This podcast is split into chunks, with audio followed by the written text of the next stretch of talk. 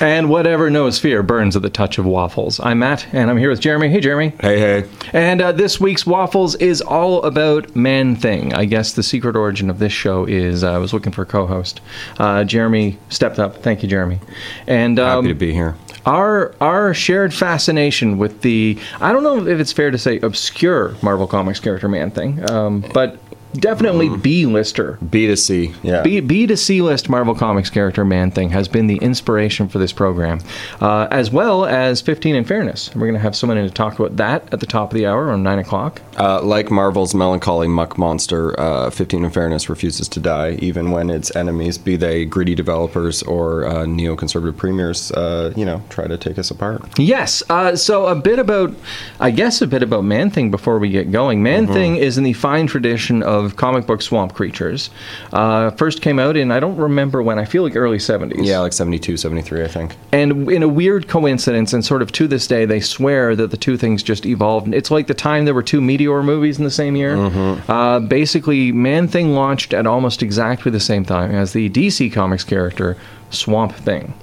So, in brief, and uh, I think you're you're you are probably more recently versed in Man Thing lore than I am. So, correct me if I'm wrong about any of this. Sure. But there's a scientist, a guy named Ted Sallis, and like many scientists do, he decided to conduct his research in the swamp. Mm-hmm. Because you know, if you're going to do research, uh, do it in the swamp. It's I think private. he's researching like invulnerability or something. it's some sort of thing where it's related to stuff in the swamp. So I mean, it's not like he's not like looking into new microchips and decides to hide in the swamp. It's a swamp-related research. You want to see if you're invulnerable to like mosquitoes and like uh, beaver fever before you like step up to like bullets and lasers. There you go. So he's in the swamp. He's doing his research, and he runs afoul of evil. Um, I feel like it's government agency. Kind Mm-hmm. No, of. it's like a secret uh, anti-government. It's like uh, who is it that fights Shield? Like with the red Hydra. Skull? Hydra. It's like some of Hydra thing, and his his girlfriend, his fiance or his wife, Ellen Sallis, betrays him to these secret agents. Oh no. yes. Uh, so basically, he runs afoul of a dark cabal. They murder him and blow up his lab, but in fact, he does not die. His body is absorbed into the swamp, and he is reborn. Along with his super serum, that's how he gets reborn as a superhero and not like a swamp corpse. But not even a superhero. No. This is the thing about Man Thing. The best thing. is Man Thing, and this is a this is a writing challenge for for original creator and author Steve Gerber, super is a- hippie of the '60s and It's a '70s. huge writing challenge they deal with every week. Uh, Man Thing has no brain. Mm-hmm. He's got no motivation. He is a completely sort of inert monster that is completely reactive to things that cross his path. And actually never knows what's going on at any moment. No, he's it's basically he's a vegetable. Yeah. And uh, basically things cross his path, and the log line for Man Thing is whatever knows fear burns at the touch of the Man Thing. Mm-hmm. So if you're you know wandering through the swamp and you know fear, Man Thing's going to sort of lurch out and grab you, and you'll burn. he hates fear that's the thing like he's pretty mellow about everything else but for some reason he has this like strong uh, like he gets fired up when someone gets angry and he'll grab them and they'll melt and So basically- imagine a giant empathic carrot that lives in the swamp and will kill you if you're scared of it, but also looks like a like a two-ton pile of garbage uh, with glowing red eyes. Yeah. So He's great. He's scary looking. yes So I think kind of whatever knows fear burns at the touch of the man thing is kind of a self fulfilling prophecy. Because when you see him, you'll know fear because he's pretty spooky, and then he'll start to burn you. And I think being burnt uh, also inspires fear. So basically, avoid man thing is kind of one of the the big man thing survival principles. Just don't deal with man thing at all. Uh, I first found out about man thing because I was a little nerd and loved Spider Man, and man thing appears in a Marvel team up at some point uh, where Spider Man teams up with man thing. And again, uh, not exactly the best guy to team up with. Uh, but Steve Gerber, who created Man Thing, was a weirdo. Mm-hmm. And very quickly, since Man Thing has no agency and uh, is basically inert, he has to develop an entire cosmology around Man Thing, which quickly turns into the place where Ted Sallis died is also the nexus of all realities. Crazy coincidence. So every single dimension also sort of merges where the, the swamp is. And so all sorts of crazy things happen coming through different realities and et cetera, et cetera, including, among other and we'll get to this, Howard the Duck. Yeah. Uh, which quickly eclipsed Man Thing in terms of being the big famous thing that came out of the Man Thing comic. Howard the Duck was huge in the 70s. Man Thing's way better though. So we're going to be playing all sorts of songs, some related directly to Man Thing. There are a surprising number of songs about Man Thing, uh, songs about the swamp. We got a couple songs called Swamp Thing in honor of DC's competing swamp, swamp character. Inferior. Uh, and in fact, the Swamp Thing songs have nothing to do with the comic character Swamp Thing. Uh, but we're going to kick it off. This was Jeremy's. This was Jeremy's get Creedence Clearwater Revival, Born on the Bayou, which is where, of course, the Swamp Thing came to be. Mm-hmm. Uh, after that, Duke Ellington and Swamp Fire there, just because we like to play jazz off the top of the show, and it's got the word swamp in it. And after that, very recently, still new, uh, the Mountain Goats recently released an EP called Hex of Infinite Binding, uh, where the title, the first track is called Song for Ted Sallis. Which is Swamp Thing's pre or Man Thing's pre Man Thing name. I haven't heard this yet. Is it a tender ballad about the scientist turned swamp creature? It is a tender ballad. It is is uh, in Mountain Goats kind of go for bangers or rumination, and this is on the rumination side of the the Mountain Goat spectrum. Uh, I don't really see a lot of direct connection between the titular Ted Sallis of the song and the Marvel Comics character Man Thing. It's a pretty oblique reference. I think he's speaking to themes of alienation mm. and loneliness and feeling adrift in the world. And of course, being killed by a sinister cabal and dying in the swamp and turning into a shambling muck monster of a man. We've all been there. Who hasn't? I think basically Man Thing is the story of us all. So let's contemplate this as we listen to Creedence Clearwater Revival kicking us off with Born on the Bayou here on CFRC.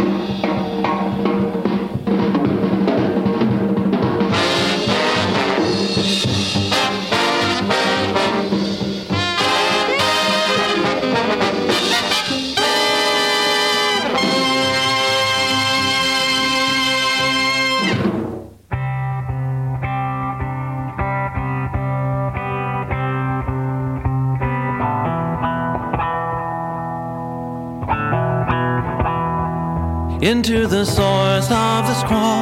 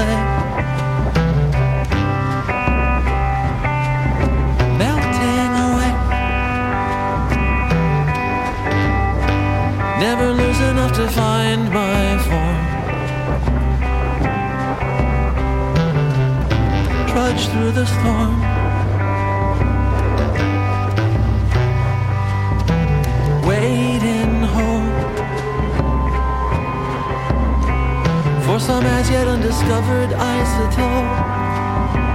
No skin like the skin you woke up in. No skin like the skin you woke up in. When at last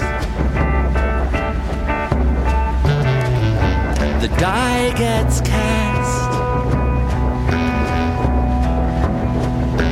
the numbers out loud. With your head bowed. Try to find a face to focus on. But the memory's gone. Wherever my former self went, it was an accident. Try to picture him in my mind's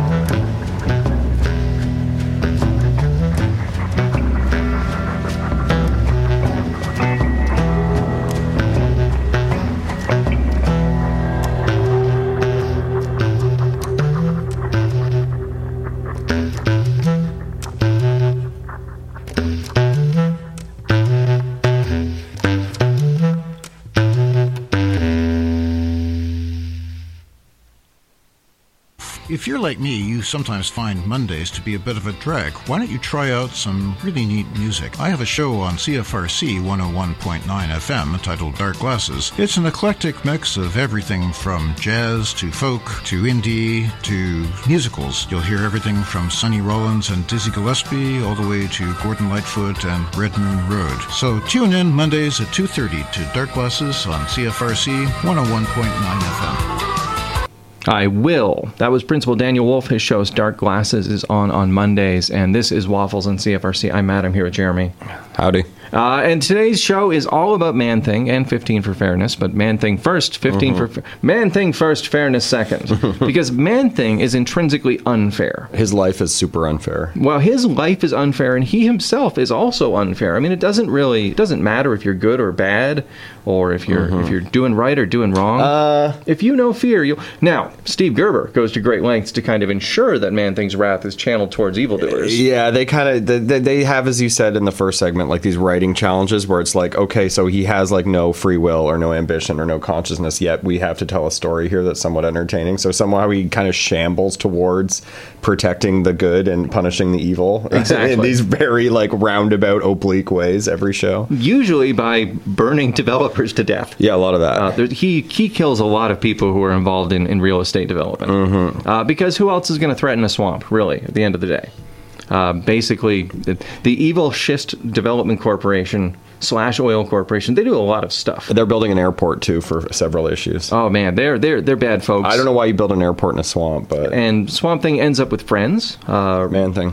uh, Man Thing, sorry, ends up with friends. He's Yeah. got uh, Rory, the radio DJ, Oh, yeah. Who kind of becomes the protagonist of the show, and you get the sense that Steve Gerber really just wanted to be a radio DJ. Yeah. And so he's The got glamour of being a, a Florida FM DJ in the 70s, you know? huge, Huge. huge, unstoppable. Uh, so yeah, so it's a show about Man Thing today. Um, we are always, always invested in finding and celebrating Canadian content here on Waffles, and I have to say, finding songs related to swamps and muck monsters and Canadian content was a bit of a stretch, but. I happened to find a really great recording studio in Lucan, Ontario, called uh, Swamp Songs.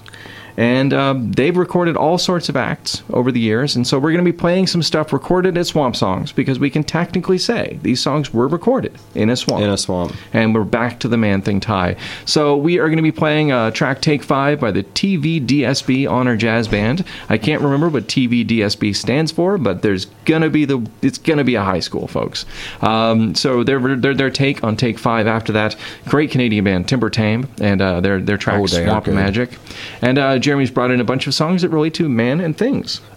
Just uh, on the last on Duke Ellington there. Uh, Yeah. th- this week I was hipped to uh, Cab Calloway, uh, you know, fellow 30s jazz sensation of And Duke's. jargon superstar. Yeah, his Hepcats Dictionary. Um, so uh, I wanted to share a couple entries from that. Is this a legit printed dictionary? Like, uh, yes, there was a legit printed copy. 1938, Cab Calloway's uh, Hipster's Dictionary. I have sources from the always wonderful openculture.com, which I wonder if it's this type of I wonder if it's a volume that's slim enough that I could fit it in a jacket pocket and have it ready for easy reference. I would hope so if you're at some kind of hipster bash where you're beating the gums with Hepcats. Beating the Beating gums. the gums? Yeah, beating your chops. That means talking a lot. So we beat our chops here on Waffles. We're beating our chops all day, folks. Mhm. We've got our boots on, which means we know what it's all about. We are a Hepcat. We are wise. We don't got our glasses on, which means we are ritzy or snooty and fail to recognize our friends. But I am wearing glasses.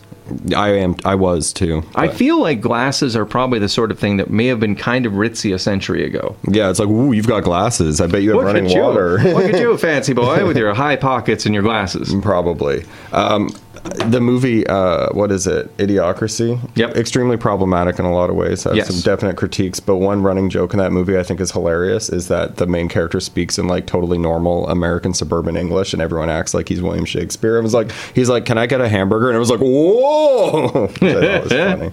Um, so yeah, so yeah, all sorts of swamp and man and thing music. So closing off this set, uh, the tragically hip and a beautiful thing, Beauty. a beautiful thing, which the man thing is not. The man thing is a terrifying muck monster. Uh, not to you know some of his friends though, not to like plucky swamp children that that don't see with you know our jaded eyes, that don't have their glasses on and are able to see the intrinsic, dare I say, humanity They of see the the, man thing. they see the child inside the man thing. Um, this is the TVDSB Honor Jazz Band recorded at Swamp Studio in Lucan, Ontario, and Take Five on CFRC.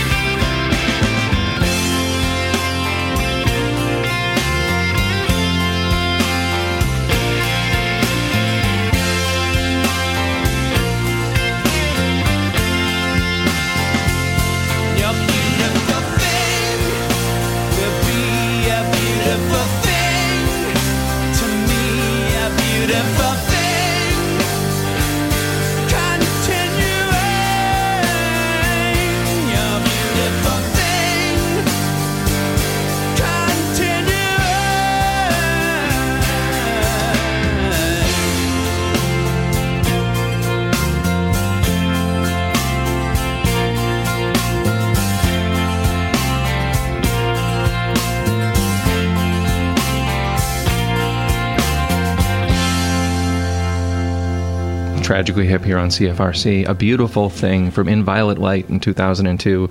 Uh, Matt and Jeremy here. Noise. It is a show about the man thing, Ted Sallis, uh, the, the shambling muck monster of the swamps. Whoever knows fear burns the touch of the man thing. Uh, in about 25 minutes, whoever knows. Um, Whoever doesn't support wage equity will burn at the touch of 15 in fairness. Absolutely. Uh, I think that's your new log line. Redo the website, guys. Whoever does not support wage equity will burn at the touch of 15 in fairness. Um, we are we're we're ratcheting up the rhetoric around this a little bit. Uh, yeah, so someone's going to be in to talk about that in about 25 minutes. yeah, Doug Nesbitt. Um, so yeah, we're going to be talking about that and how it was going super great for a while, and now it's not. Uh, now the provincial government has changed and things are worse. Uh, yeah, things are worse in the short term. I'm pretty optimistic uh, long term. Excellent. Uh, because as a leftist, uh, that's you either have to be or you get really bitter. But I do think there are some positive reasons for optimism, which hopefully Doug and I will get into when, when he comes. Uh, Doug the guest, not Doug Ford. Doug the guest, not Okay. Doug Ford. Uh, Doug Doug Ford wanted to be here, but uh, Yeah, no, he was last minute. very busy doing something dumb. Uh, yeah, Uh, so yeah, but other other than that, it's pretty much just stuff about swamps. Uh, so we're gonna And dig things. in and things, swamps and things and men and things and, and swamps and things. Uh, Airports in Florida. so we are going to be diving into another song from a swamp uh, swamp song, uh, the Cedar Sisters, and I drove all night, which is of course a cover by uh, Roy Orbison. Roy Orbison's interesting with the covers because like dude has one of like the five greatest voices in pop music history, you could argue, and in terms of instantly recognizable voices too. It's like a Johnny Cash thing where you, you know you know when Yep. you hear Roy Orbison. Yet he's frequently covered, Oh yeah, which I think is fine. I mean, people have a go, but I mean it's quite a mountain to scale if you're going to tackle something like I drove all night. So well, same category, but not not really one of the great voices, one of the great songwriters. I know more John Prine covers mm-hmm. than I know John Prine songs. yeah, Uh, I know so many great John Prine, so many songs that I love. Like uh, I fell in love in kind of late teens, university era, the Leslie Spit Treeo doing "Angel from Montgomery." oh that that name takes me back. And like 15 years later, I'm like, oh, that's a John Prine song. Why did the Leslie Spit Treeo spell it like tree that grows in Brooklyn, like T R E E O? Um, I think I think you'd have to ask them. I know Leslie Spit is an area of Toronto. Okay, Perhaps there was a tree that grew there. that makes sense. A tree grows in Toronto. Uh, trees grow in swamps, They do. and you know who else grows in the swamp? The man thing. Exactly. So, uh, Cedar Sisters, and I drove all night. If you drive all night, you could probably get to Florida by this time tomorrow. Maybe you're listening to the show right now after an epic eight hour road trip. And uh, maybe you are going to encounter a shambling muck monster. After that, the Silver Jews, we could be looking for the same thing, uh, as is the Schist Corporation. Yes, so the Schist Corporation offers a, a lucrative bounty for anyone who can find and kill uh, the melancholy muck monster. Uh, so there are a lot of people traversing the swamps, bumping into them. Uh, you notably see this in the uh, Man Thing movie of 2005, which Yes. is, I think, arguably the least successful Marvel movie of all time. Yeah, yeah.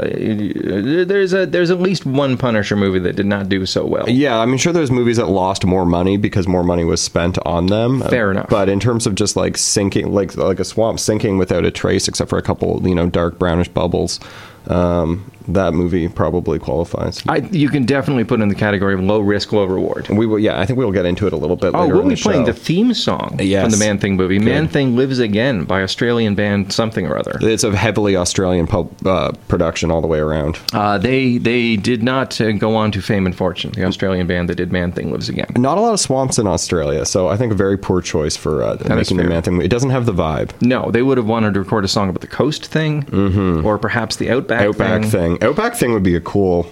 That would be great. Yeah, there could be like an Avengers style group of like Tundra thing, Outback thing. We, we may have to do a story break on sort of you know different things around the world. yeah, I think that'd be rad. The uh, the sifting sand monster, Mm. uh, the outback thing, uh, and we're going to close it off. Grant Lee Phillips and Josephine of the Swamps. I don't think there was a Josephine and Man thing, but there was a huge cast of characters over time. the, the car we had when I was a kid, which was like a 1980 something Toyota Corolla, was called Josephine. Oh, and when when the car got old, you abandoned it in the swamps. So I don't remember what happened. To all coming car. back because you abandoned it in the swamps. Probably. My dad told me that we took it to a farm upstate. there you go. It's happy with all the other cars now. Uh, so this is the Cedar Sisters. I drove all night here on CFRC.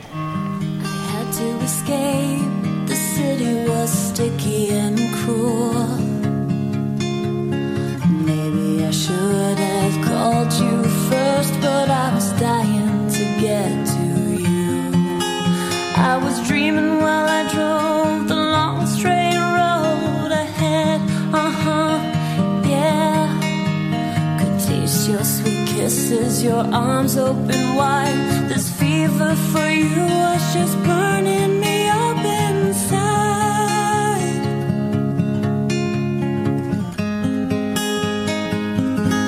I drove all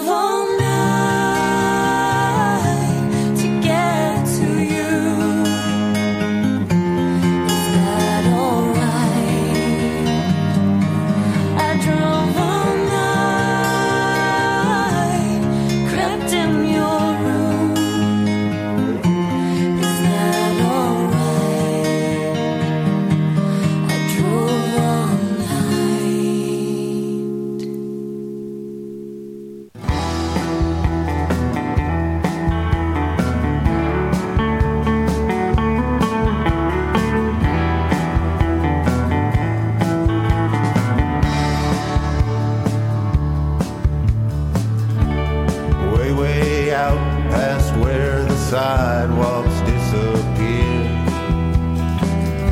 and up through bright blue blocks of sky.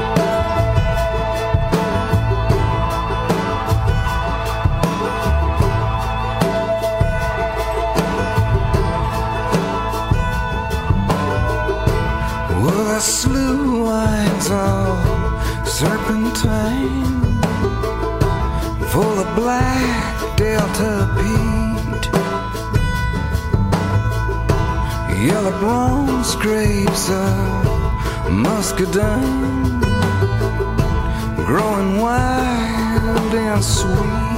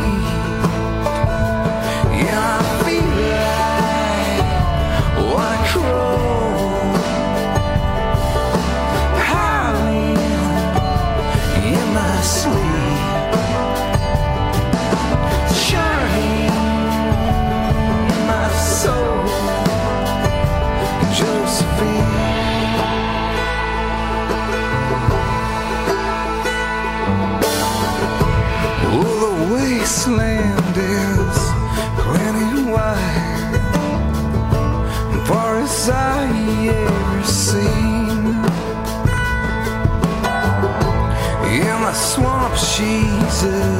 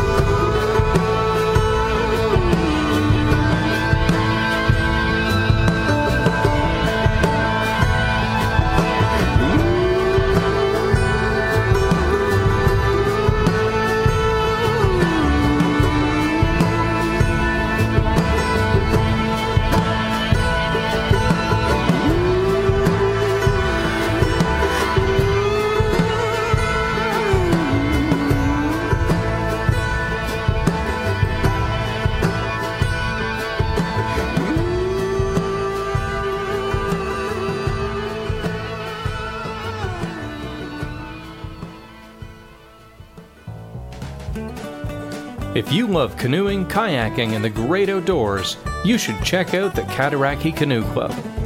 For over 50 years, this non-profit organization has been dedicated to exploring the waterways of the Frontenac and surrounding areas, as well as hiking, snowshoeing, cross-country skiing, and more. We host trips almost every weekend in the summer, as well as open paddle nights from our boathouse by the Woolen Mill twice a week. Learn more about the club, including how to join and our upcoming expeditions at cataraquicanoe.on.ca. See you on the water.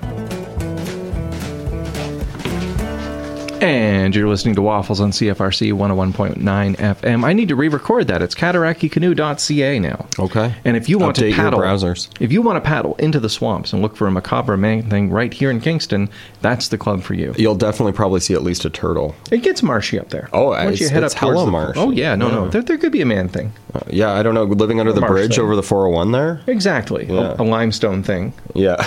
Um, so yeah, no, this is waffles. It is it's an, it is not quite an all man thing show today because we're talking about 15 and fairness in a few minutes.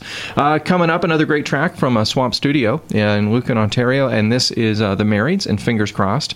Uh, actually, it was great. I found them. I actually emailed them using the contact form on the website and said, "Hey, kind of a weird story, but blah blah blah. Do a radio show, blah blah blah, man thing, blah blah blah. Name your studio." Guy got back to me in a few hours and was like, "Here's a bunch of tracks you'll probably enjoy." Cool. So So the person who runs Swamp Studios? Yeah, so I've spent a little money on Bandcamp. I've uh, maybe pulled a couple things off YouTube, and yeah, no. So huge shout out to them uh, doing doing God's work out there in Lucan, Ontario. Absolutely. recording the people of Lucan and surrounding area, and probably from far flung. I would guess, yeah. Um, and what a dream, right? Like to have your own recording studio.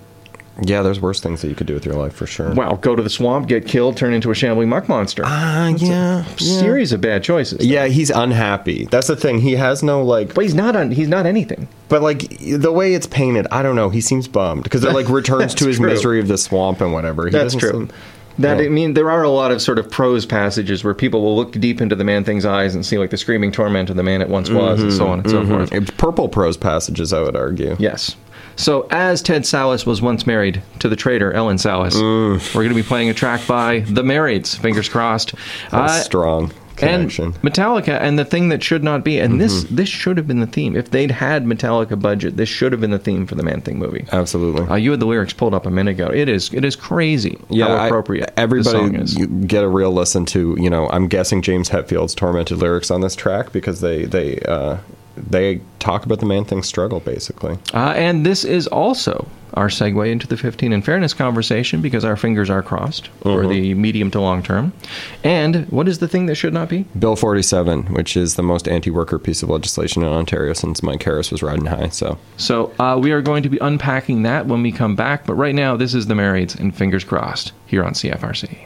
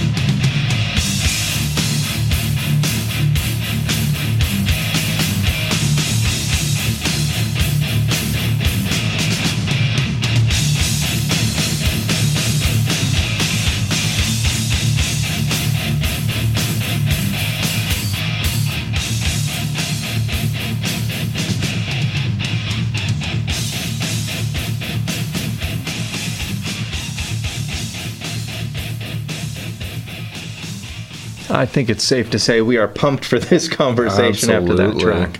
Um, yeah. Okay, yeah, so we have the pleasure of being joined by uh, fellow organizer with Fight for 15 and Fairness Kingston, Doug Nesbitt. Good morning, Doug. Hi, thanks for having me on. How did you like that Metallica? That was great. That's what I need in the morning. I think there's only one word for that, and that was rad. Uh, thrashing. Yeah, guys, what is the thing that should not be? yeah, what is the thing that should not be, Doug? Bill 47. Right. So, as we get started, uh, can you uh, share with everybody out there listening what exactly Kingston Fight for Fairness, 15 and Fairness is? Uh, basically, a grassroots group of people who live in town. We've got students, we've got uh, working people, we've got uh, trade unionists, and uh, kind of a crew of people who've been campaigning since April 2016 for the $15 minimum wage, paid sick days, you know, improvement to scheduling laws, uh, equal pay for equal work for part timers and casuals. So, those sort of labor reforms, and we won a whole bunch of them in uh, late 2017 uh, with Bill 148, but we have a new government, so that has all been repealed uh, just this past week with Bill 47 passed by the new Ontario government, the Tory government. So, what does that mean? What are the ramifications now of Bill, uh, Bill 47 going through this week? Well, for the minimum wage, uh, that means it's frozen. So it was going to go up to 15 bucks in January. Yeah, so just six weeks, basically. Yeah, so they cut it pretty close there, but they canceled the $15 increase, so that would have gone up a dollar. And they've frozen it for, if I remember correctly, uh, t- until 2020. So it's they're freezing the minimum wage until 2020. Then they're going to bump the minimum wage up each year based on inflation. So something like 2025 is when it would actually get to $15. So there's a kind of we can wait set we were six weeks or seven years that was kind of the decision that uh, the tories made. Merry Christmas, everyone. yeah merry christmas indeed. Uh, we lost uh, two paid sick days which every worker in ontario had. In fact we were the first province to have paid sick days for every worker. So no other province has that uh, and you know unless it's uh, bargained into a union contract but this was for everybody including uh, you know the, the people right at the bottom of the wage scale with the, the crappiest jobs. Uh, we lost uh, stuff like um, uh, on call uh, provisions. So if you're on call for a while for something, I think 24 hours and you weren't called into work, you still get paid for three hours. Uh, we lost the equal, this one's huge, the equal pay for part time and casuals. So, you know, my one of my first jobs was working in a grocery store and I came in part time.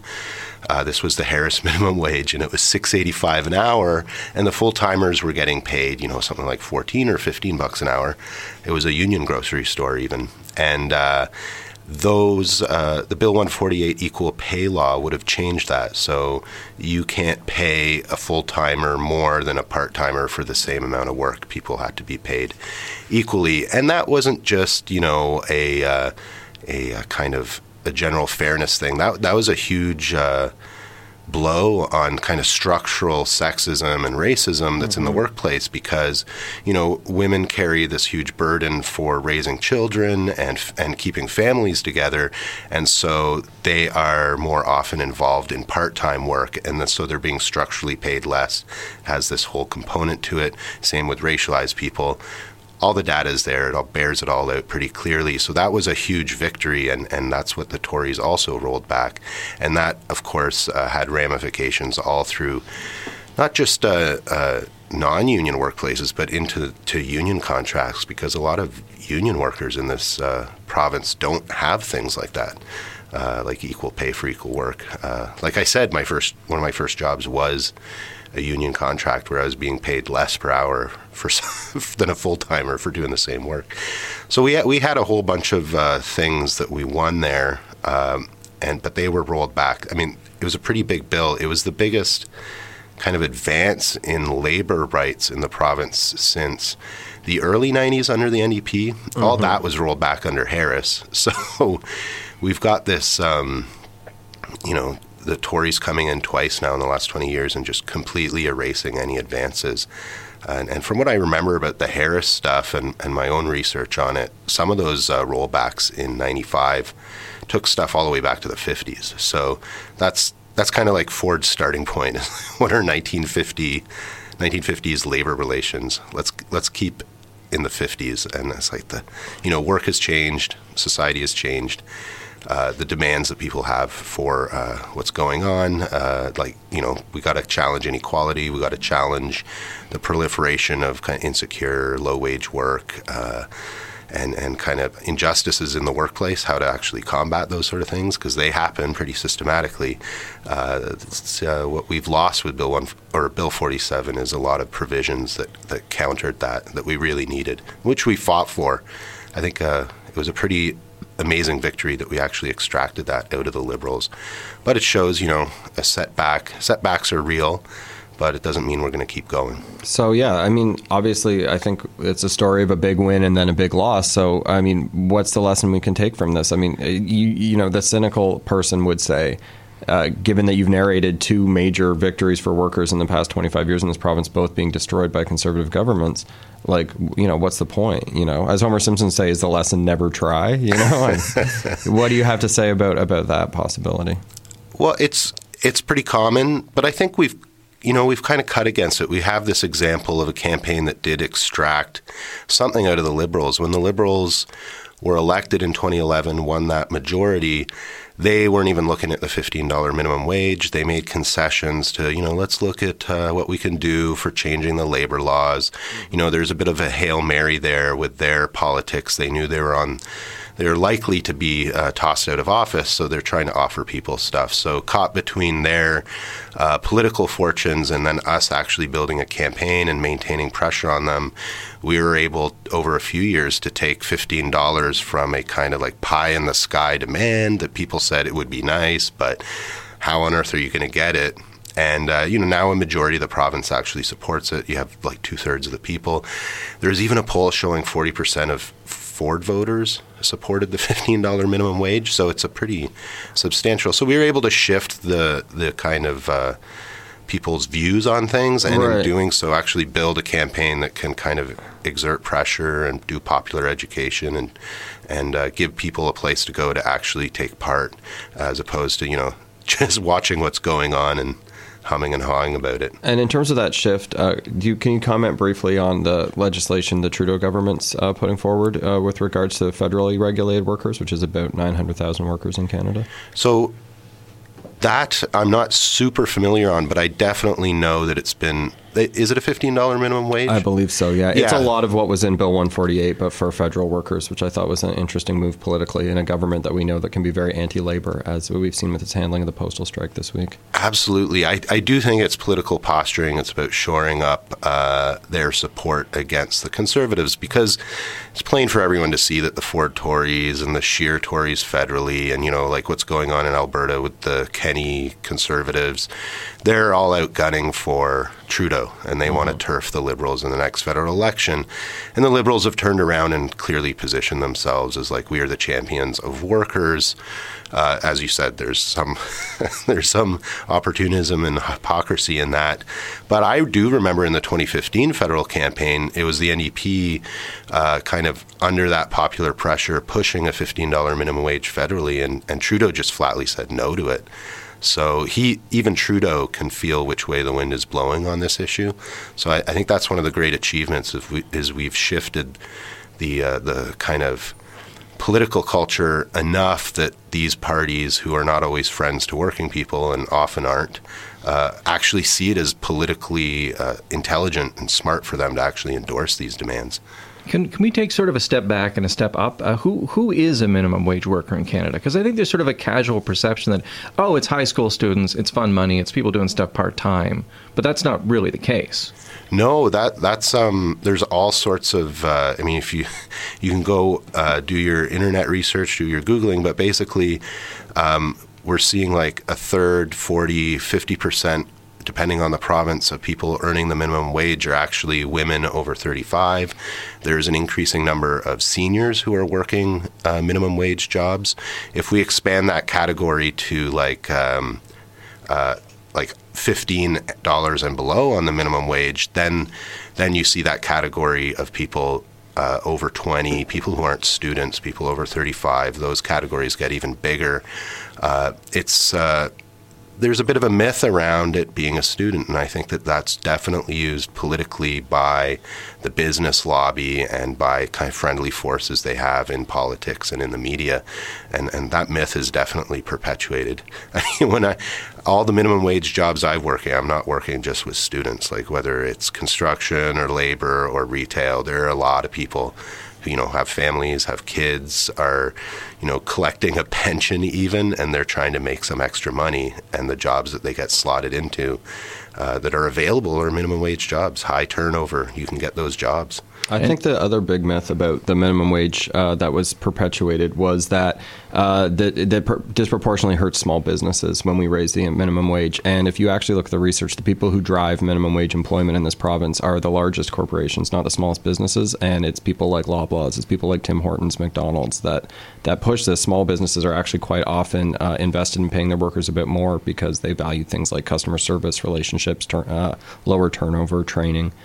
And what we saw from the economic data that we did have is that jobs in Ontario were growing.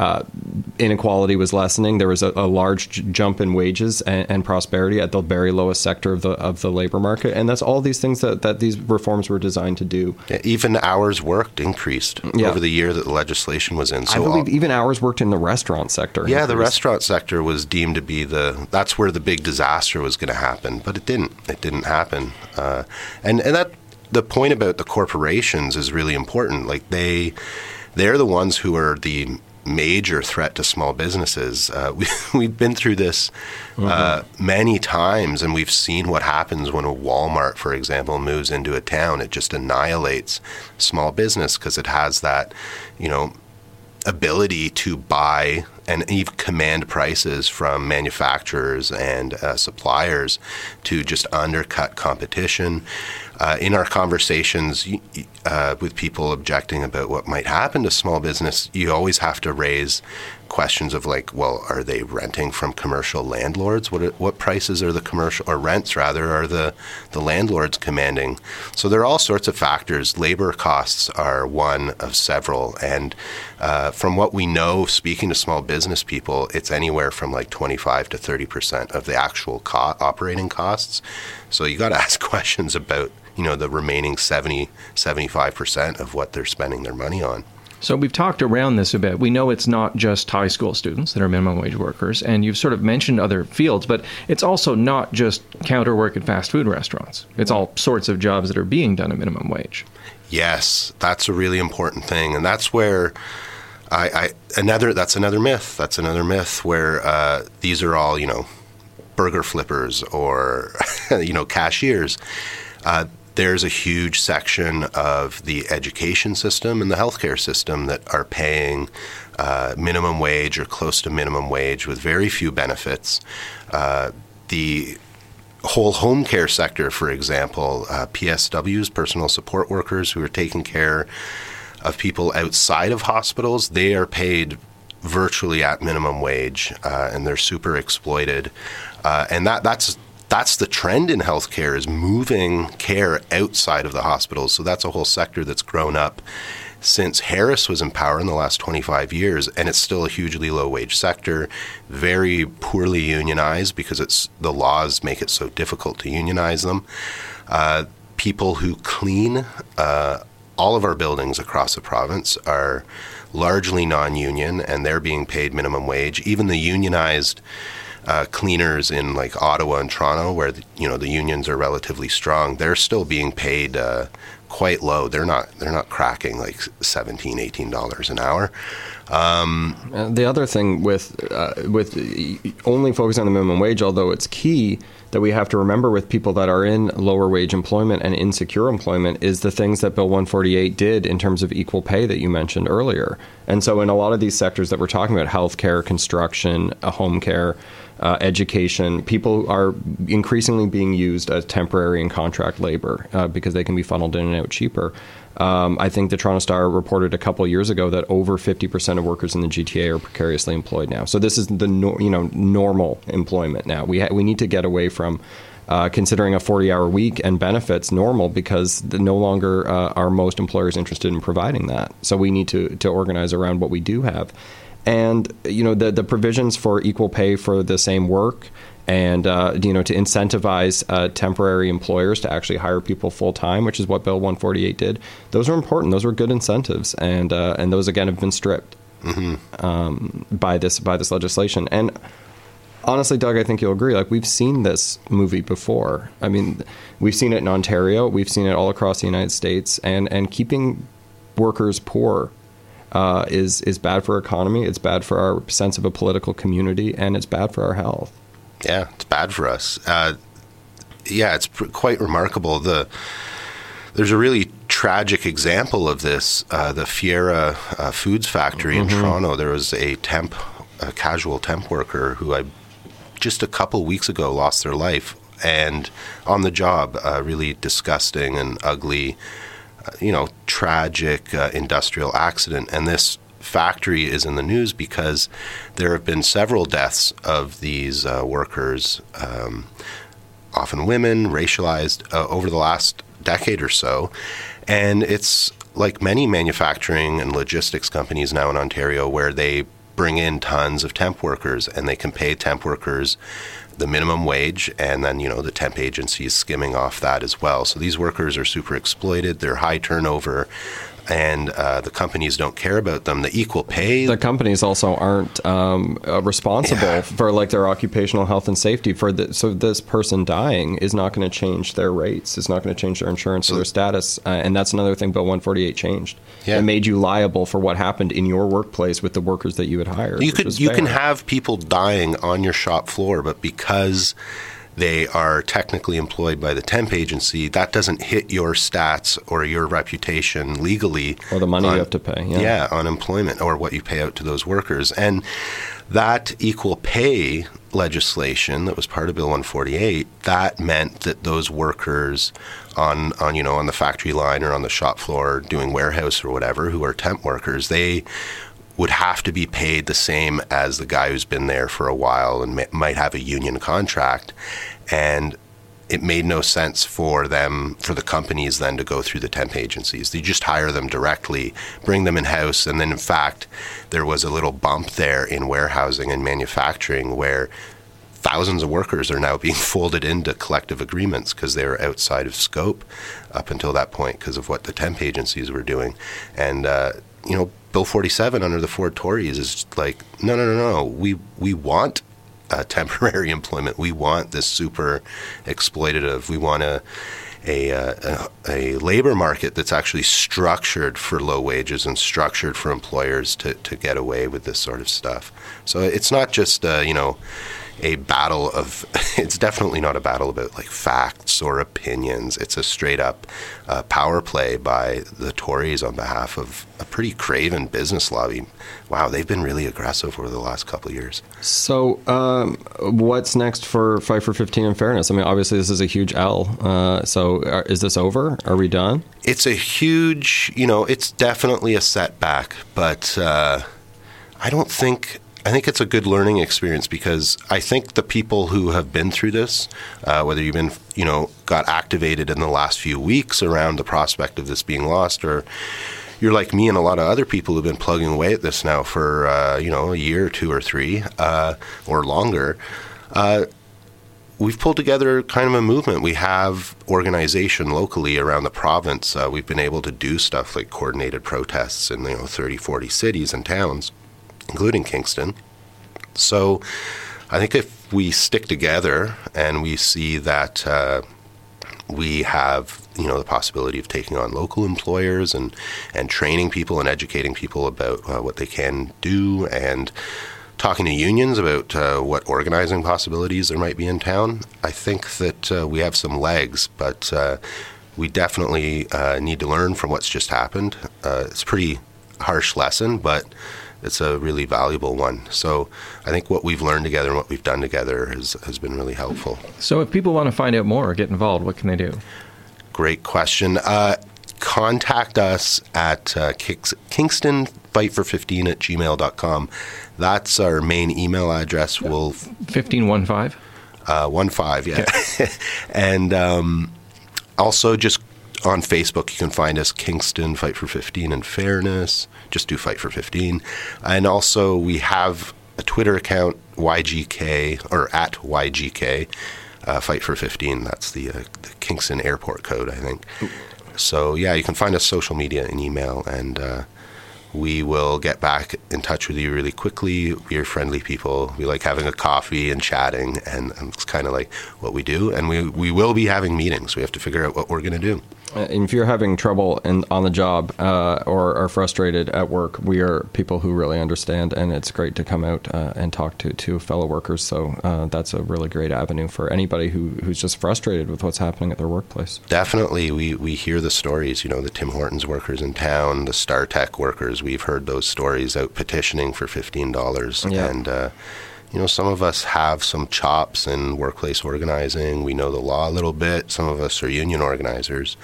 Uh, we can um, we can help out, and you can take part. Perfect. Thanks so much, Doug. You're welcome. All right. Thanks We're- for having me. We're going to get back to some music. Uh, this is someone who knows a thing or two about, well, all sorts of things. Uh, Swamp Dogg, brand new album, Love, Loss, and Auto Tune, and this is Lonely on CFRC.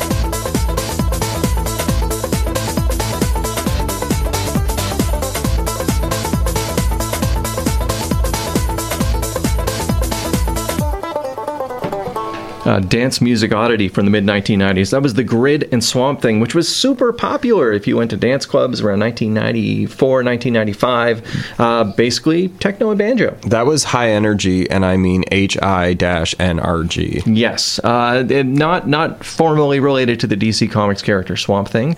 Uh, we are, of course, doing an episode Marvel. of Waffles today. Well, I mean, a great diversion into 15 Mm. in fairness, but broadly speaking, in the context of the shambling muck monster, the Man Thing. Yeah.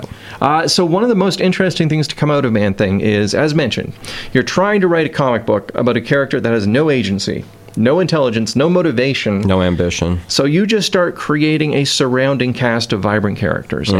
and you also make the environment he lives in a interdimensional nexus. Yeah. So all sorts of stuff comes through. Jennifer Kale, sorceress, uh, the, e- the evil wizards, etc. Oh, Yeah. Uh, but Runaway circus clowns. com- Uh, Oh yes. Yeah. the the one thing that popped out of Man Thing and caught fire and became much more popular than Man Thing was another Steve Gerber creation called Howard the Duck. Mm-hmm. And Howard the Duck uh, ran for president. I think 1976, 1978. There was a fairly popular. He was kind of. It's one of those college campuses, man. hmm, wacky. How many people can we get in this phone booth? Exactly. This 23 was skidoo. This was the Harvard Lampoon era. Sure. And Howard the Duck caught fire. There was a super popular Howard the Duck comic. There were Howard the Duck buttons. Howard the Duck was everywhere for a while. There was even in the 1980s a terrible Howard the Duck movie. Mm-hmm. Uh, and we have tracked down the theme song for the Howard the Duck movie. Oh, I remember this song. This The- song is terrible. The entire soundtrack and this song. Do you know who did this? No. Thomas Dolby. R- Whoa. Yeah. Wow. Right? You just blinded me with knowledge. Exactly. So yeah, we're going to be playing the Howard the Duck theme. Uh, and again, if you are interested in the rich tapestry of Man Thing, uh, you will quickly find yourself diverged into the rich tapestry of Howard the Duck and the social satire of 1970s comics. Mm-hmm. It was a wacky time. His his, his the Doctor Doom of, of Howard the Duck was Doctor Bong, who had a giant bell on his head which went bong. Subtle. Exactly. Oh, so it was definitely not about recreational drug use. No, not at all. Wink. Uh, Yeah. There was absolutely no. It was anyway. Howard the Duck's a whole other thing, but it does give us an excuse to play a little Thomas Dolby and the Howard the Duck theme on the show, which is what we're going to do. After that, uh, Peter Rarebit and a track called Man Thing. This is something I found literally by looking for songs about Man Thing. Uh, American rockabilly performer who, in the middle of one of his albums, straight up just records an entire song about Man Thing. This is from the 2016 album Rarebit, Bloody Rarebit. And uh, after that, I don't know. Is, Um, is Man Thing? I would say Man Thing's the second most rockabilly superhero. I, I would say number one is obviously Ghost Rider because he has a motorbike and a yeah, leather I think that's that's fair, but there's a lot of iterations of Ghost Rider. So there's kind of there's sort of the 1990s kind of a Kawasaki Ghost Rider, Yeah. which is a very different vibe. yeah, well, it's kind of like maybe a Japanese rockabilly vibe. well, it, it- Rockabilly culture is huge in Japan. that's that's fair, uh, but it's not the classic Johnny Blaze. Classic 1970s Friends with Jesus I think, Ghost Rider. I think next time you're back, we should do a Ghost Rider show. oh, We could really unpack Ghost Rider, man. There's been a lot of Ghost Riders I, over the years. I actually dig Ghost Rider quite a bit. That Ghost- be a lot of fun. Ghost Rider 2099, the Cyber Ghost Rider, who rode on the web. No. Yeah. Oh yeah, no, it was a whole it was a whole cyberpunk He just surfed. concept. He literally surfed the web. Exactly. That's he was he was he was he was he was out in the physical world on his, his high tech motorcycle, but the main thing was all about hacking. Mm. It was it was the nineties, folks. Mm-hmm. Uh, so we're gonna play a little Thomas Dolby, Howard the Duck, uh, Man Thing by Peter Rarebit, and then from Swamp Songs, uh, Kiss from a Rose, as performed by the Stratford Central Vocal Chorus. Are you ready? Ready as I'll ever be. This is Howard the Duck on CFRC.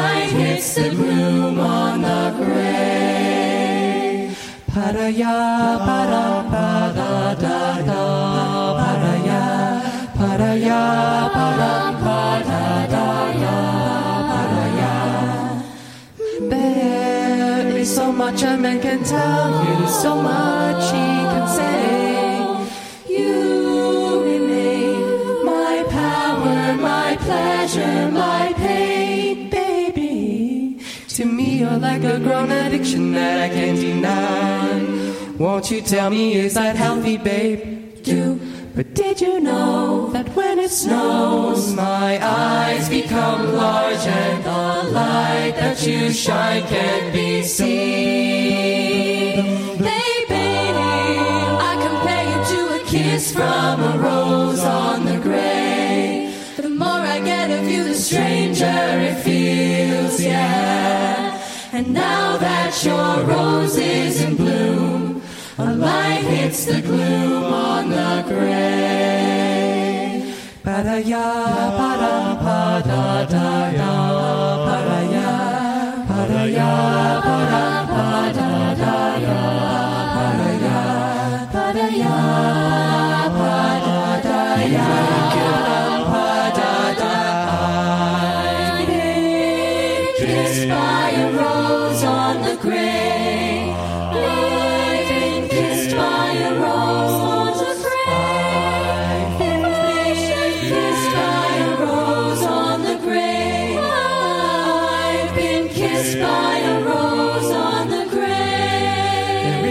much a man can tell you, so much he can say. You remain my power, my pleasure, my pain, baby. To me, you're like a grown addiction that I can't deny. Won't you tell me, is that healthy, babe? But did you know that when it snows, my eyes become large and the light that you shine can't be seen? Baby, I compare you to a kiss from a rose on the grave. The more I get of you, the stranger it feels, yeah. And now that your rose is in bloom, a light hits the gloom on the grave. Paraya, param, pa, da, da, da, paraya, da, paraya, param, pa, da, da, da, paraya. And now that your rose is in bloom, A light hits the gloom on the Bum, bum, bum, bum. CFRC uh, waffles on CFRC. Uh, we're getting close to the end of our Man Thing show. Thank you for being here, Jeremy. Thank you for having me. And I think we've settled on the next opportunity. It's the Ghost Rider show. Mm, the Ghost Rider show does I- sound strong. I feel like I'm running up on an entire spin-off radio program, which is just semi not. I mean, Ghost Rider's not super obscure, like movie and a sequel. When you when you've got Nicolas Cage as the title character, I don't think you can safely say it's obscure anymore. Those are good but, movies. but you know, not quite your not not the Avengers. Although Ghost Rider has been an Avenger, Sure. briefly. Everyone pretty much has at this point. And he hung out with Jesus, which I don't think That is I don't think Iron Man did. I ran a blog that ran for about a month back in uh, back in the early 2000s called "Comics Were Always Dumb," Mm. which is people are like, "Ah, they're ruining comics. Look at Mm-hmm. this dumb thing they're doing." I was like, "Guys, it's all comics have always been stupid." You could do that for pro wrestling too. Oh, Very probably. similar dynamic. Um, so yeah, we're going to be closing it off uh, after this set. I think we got we got the fall coming up. Telephone thing. Peter Rarebit gave you a good fall vibe. Yeah, I thought that was actually very similar to you know the fall does have a skewed take on rockabilly that Marky Smith returns to over and over. Uh, always different, always the same, in the words of John Peel. And and I think honestly, Marky Smith, if you were like, who's the rock star equivalent of the man thing?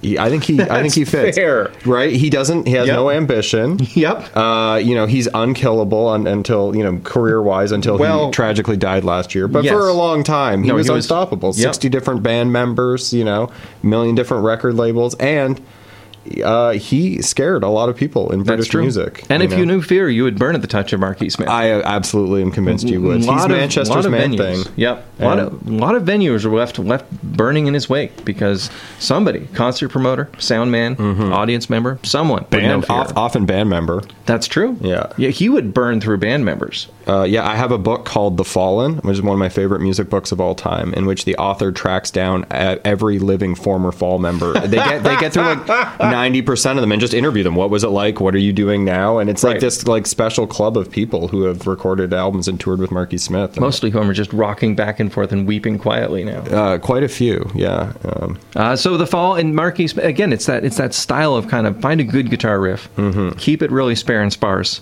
and then kind of talk over it. I believe this one has kind of a Lisa Stansfield vibe too, because they had a kind of '90s dance music thing that the Fall did for a while. So this will be fun. Nice. And after that, you have brought us in uh, some Sonic Youth. Cool thing, Yep, the man thing is a cool thing. absolutely. Is there a cooler thing than the man thing? The man thing's been frozen periodically too. Every once in a while, they'll be like Iceman. The X Men will go down to the swamps to investigate something. Okay. I just one of the great things about Man Thing is over time, Marvel Comics has found reasons for pretty much every single superhero to go to the Florida Everglades. Mm. And when you think about you know normal folk, not that many people go to the Florida. I mean, if you're looking at the global population, Probably, yeah. not that many reasons to go to the Everglades. Superheroes do travel a lot, and it is the nexus of all realities. So Yes. it's, just, it's not your average, you know, swamp, No, that's true. So the man thing has been frozen. So the man thing has literally been a cool thing. and it's pretty cool out there today, everyone. Although it is supposed to rain later today. Uh, that's true. Uh, and after that, we're going to be closing it off and leading into Hugh's Folk Everything Apologies, Hugh, with Azure and Man Thing Lives Again, the title track to the 2005 film Man Thing with Jeremy I watched a few weeks ago. Uh, I think we realized as the song was playing that Howard the Duck is probably actually the single greatest Marvel cinematic failure Yeah. uh, in terms of profit to loss. And Man Thing was probably the least ambitious cinematic failure. It is actually true to the spirit of the man thing in that movie has no ambitions. It was uh, only premiered theatrically, I believe, in like Russia, Singapore, maybe Saudi Arabia, and like one other country. It was, you know, Yeah. not even Australia. No, it was it was it was sub sci-fi original. Yeah. Like, it was just way down there. Its ambition was to be shown on Sci-Fi at 2 a.m., and I think it met that goal. Uh, the the only character in there I recognized was the the lead woman in the Man Thing film goes on to be Trish Walker in the Jessica Jones Netflix shows. Uh, the person who plays the uh, slow-witted sheriff who gets murdered in the swamp also becomes uh, Steve McGarrett in the Hawaii Five O reboot, which I was a Oh. massive fan of for many years. I did not know that. Absolutely. Well, there you go. Many reasons to check out the Man Thing movie. He's also Australian, as is most of the cast. So you get to hear a lot of like B-list Australian actors try to essay a Floridian accent with hilarious failure yeah, results. it is. It is the nexus of all accents. yeah, the, the Man Thing is located in the nexus of all accents. It's incredible. Anyway, we got to sign off. Uh, this is the fall and telephone thing. This has been Waffles for another week, but we'll see you in seven days. Yeah, thanks for being here, Jeremy. Thanks for having me. Have a good weekend, everyone. 15 in fairness. Woo. Woo.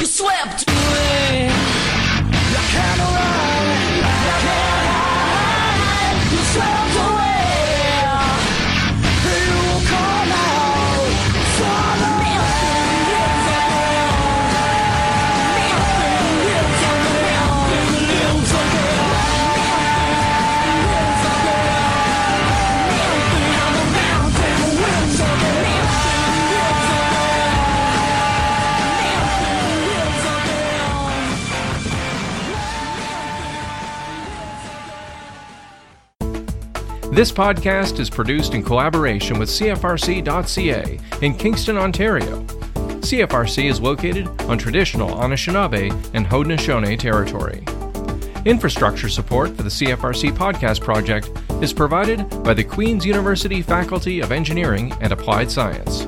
For more information or to get involved in podcasting, visit podcasts.cfrc.ca.